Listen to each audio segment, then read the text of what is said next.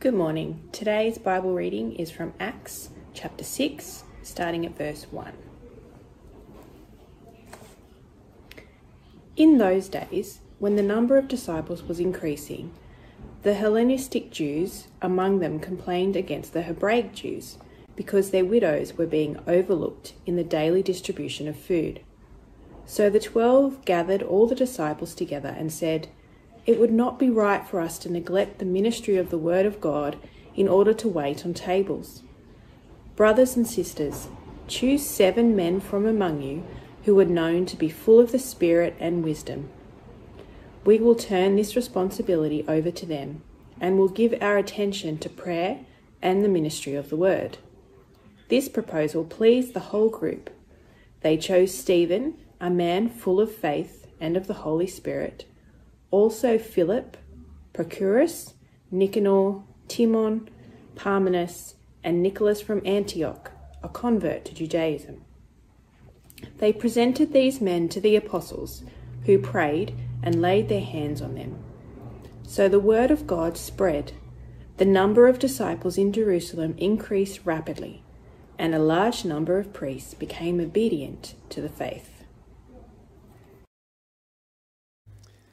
Well, now's the time that we're going to spend a bit of time reflecting on that second passage from Acts chapter 6. So, if you can keep your Bibles open there. It's also the time for kids to be uh, getting their activity packs out and watching the YouTube video that the kids' church leaders have provided. So, parents, now's the time to cue that up.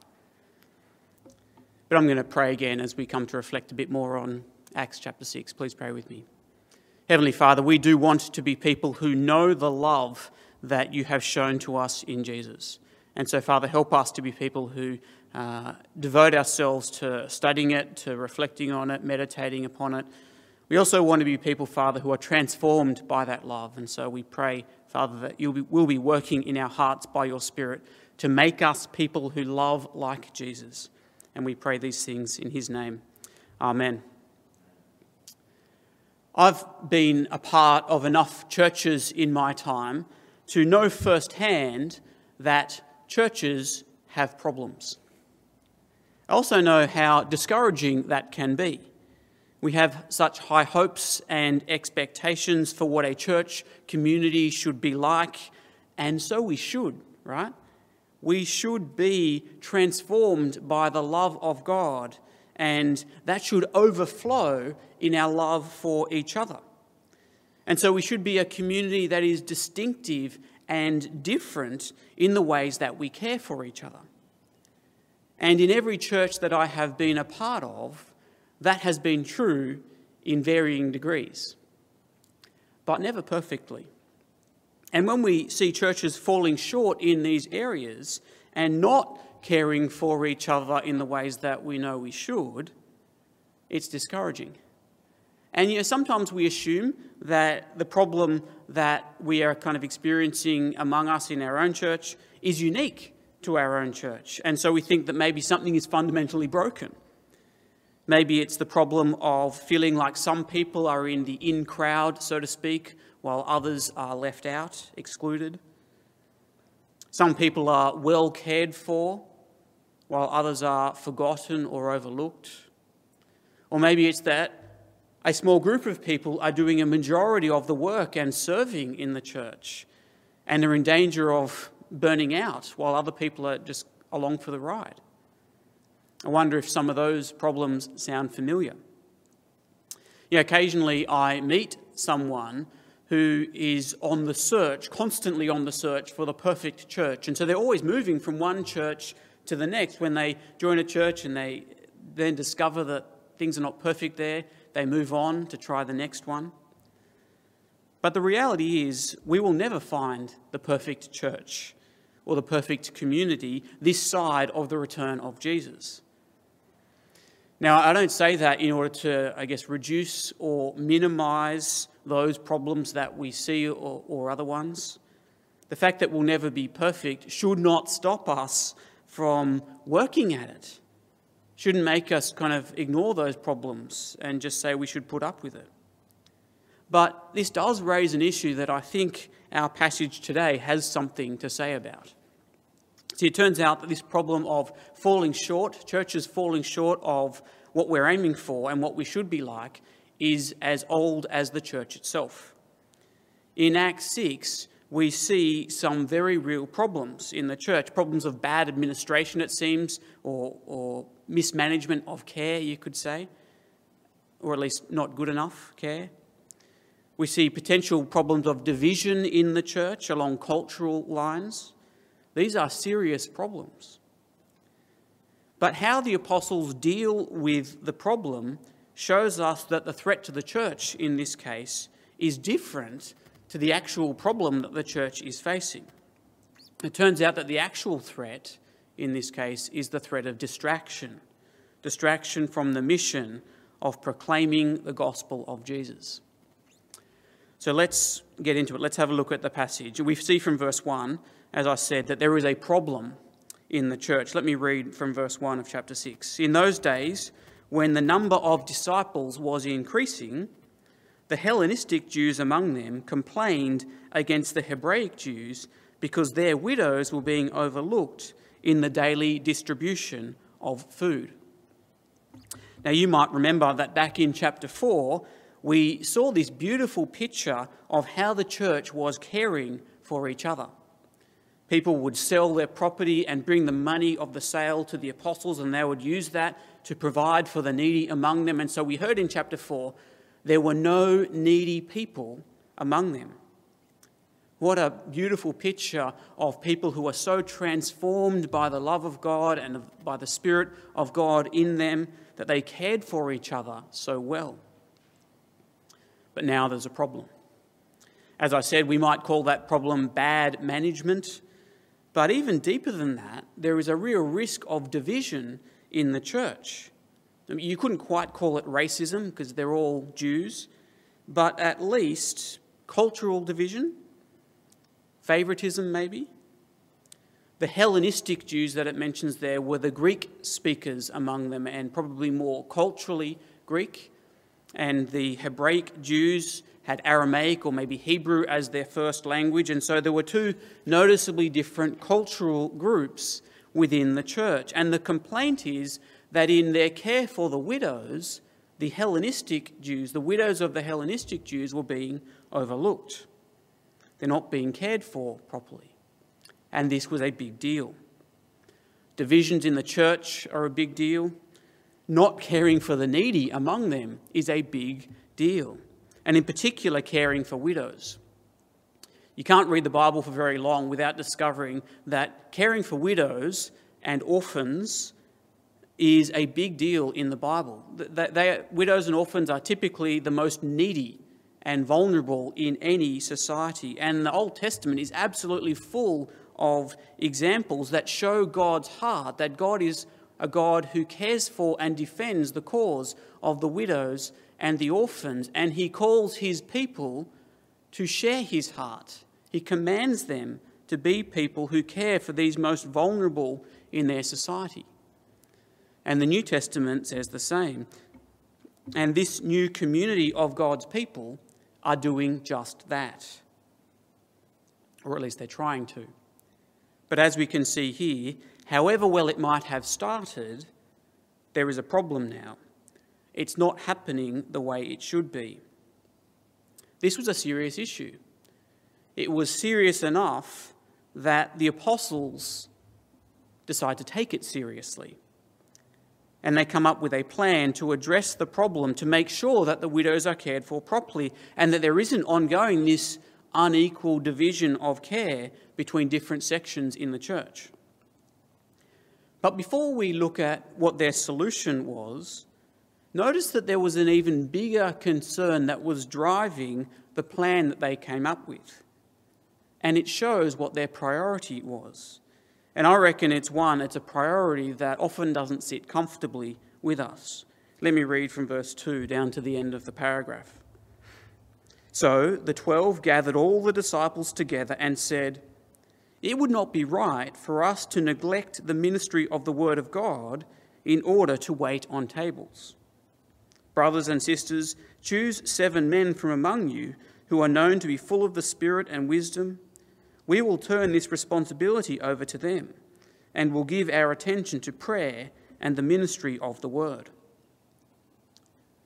See, the apostles want to make sure that, their pl- that plans are put in place to deal with this problem.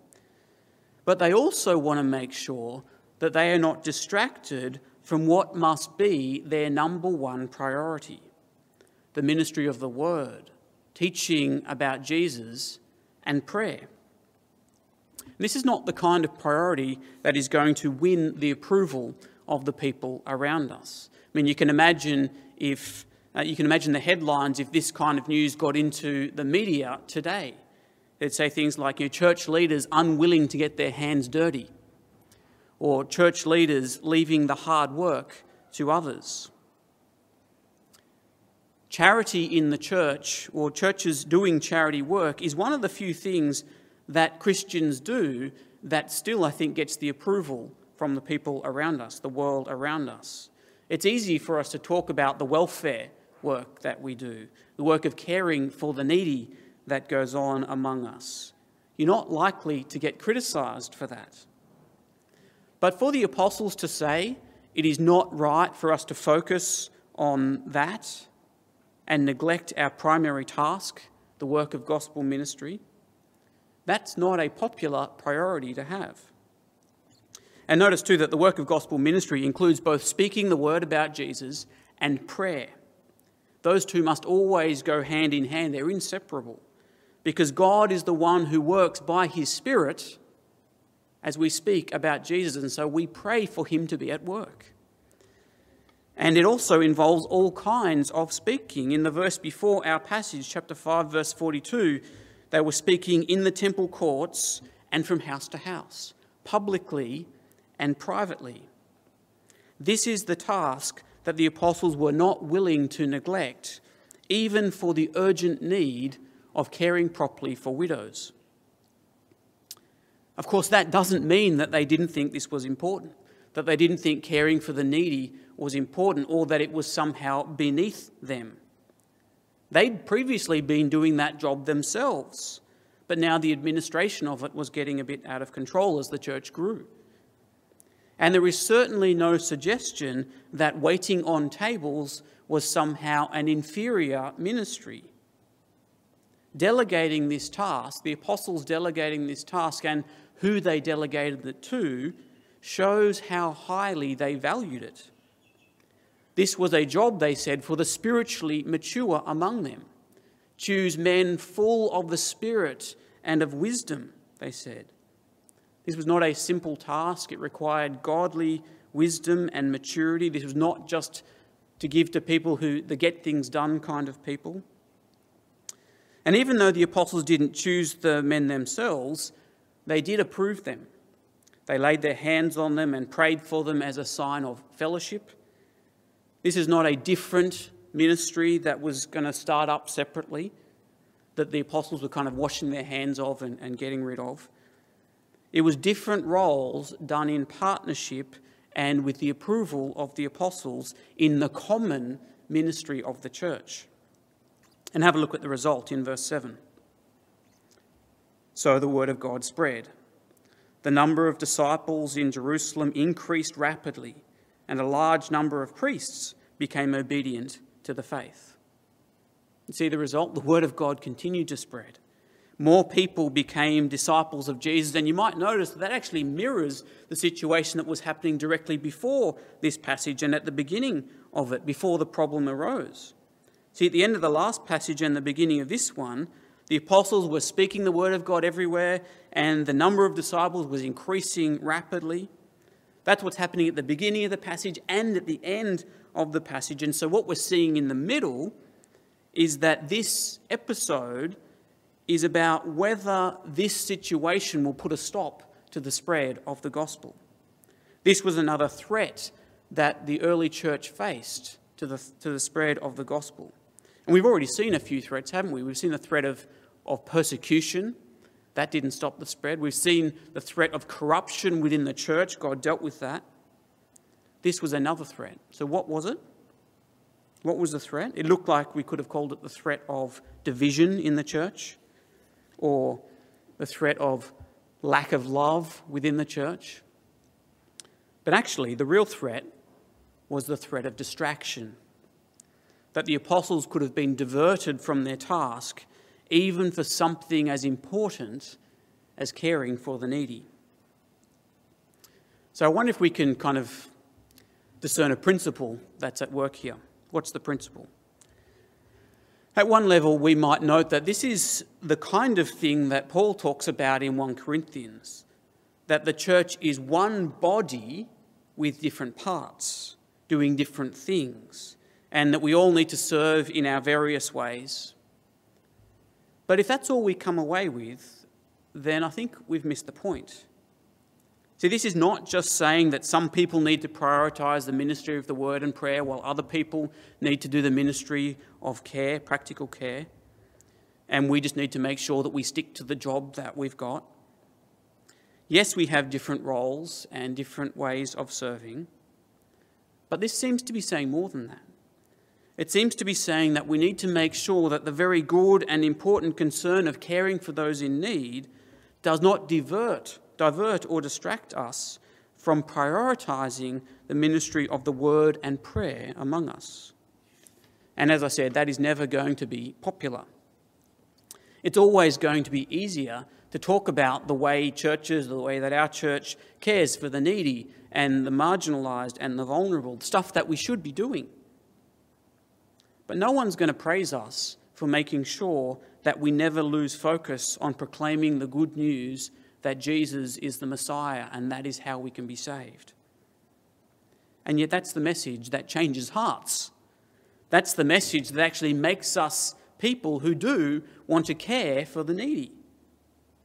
And I can honestly say that in my short time here at Richmond Anglican, I've been encouraged by what I see of people who do care for the sick and for the marginalised and for the lonely. Could we do it better? Of course we could. And maybe this could start a conversation of how we could do it better. But the point of this passage is to make sure that it does not come at the expense of the ministry of the word and prayer among us. See, the ministry of the word magnifies the ministry of prayer, sorry, of care. I'll say that again. The ministry of the, of the word and prayer magnifies the ministry of care. But in reverse, the opposite is true.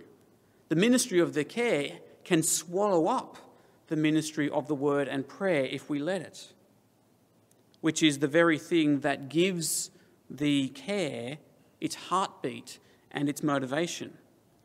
And we see this happening. We see the, the ministry of care swallowing up the ministry of the word when churches and even whole denominations allow themselves to become distracted so that welfare becomes the mission.